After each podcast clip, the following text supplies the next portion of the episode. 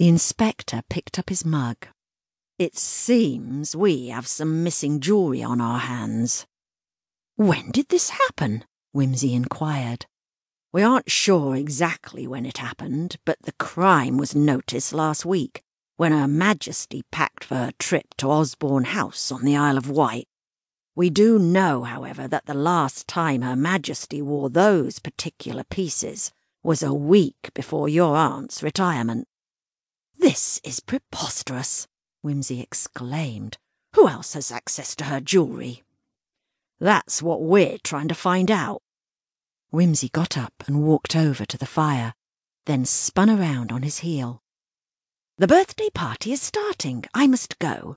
Would you care to join us, Inspector? You can ask my aunt some questions afterward. It's a highly irregular procedure. He sighed, but lead the way. They left the parlour, crossed the entry hall, and entered the elegant old dining room, where a very merry party was indeed under way. Whimsey cleared his throat.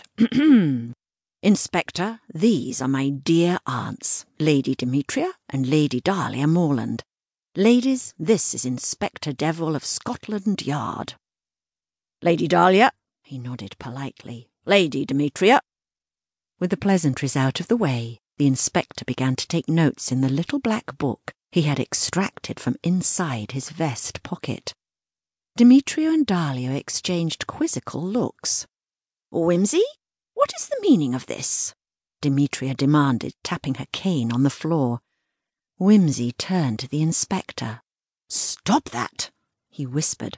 Haven't you ever heard of keeping a low profile?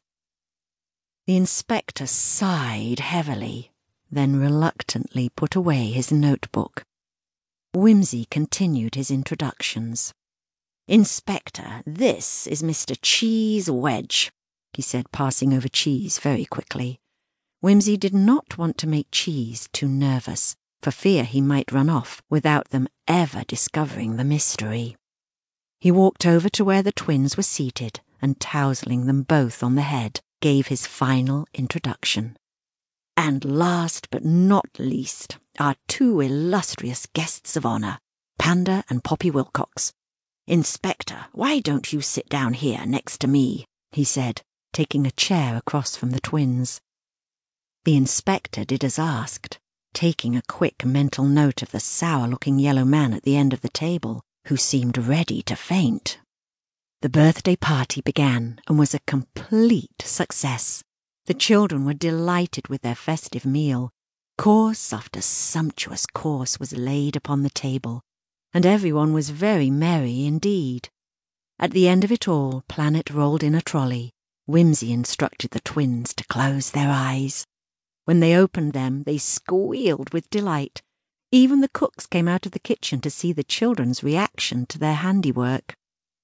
On the table in front of the children was the biggest and most impressive birthday cake they had ever seen. It was four tiers and had ten birthday candles on top. There was a hearty round of applause as the children blew out the candles in one fell whoosh. The whole household was on hand for singing, and everyone had cake. After the dessert plates had been cleared, the twins were anxious to open their presents from Great Aunt Demetria and Dahlia. It was at this moment that Cheese decided to put his plan into action. His voice quavered as he spoke in his most regretful tone. I am saddened. He dramatically put his hand to his forehead.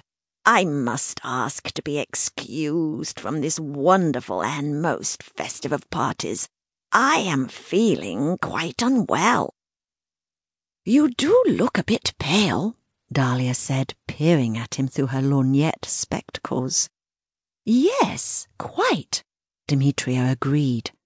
I think I had better go up to my room and lie down. He stumbled out of his chair quickly, leaving the room.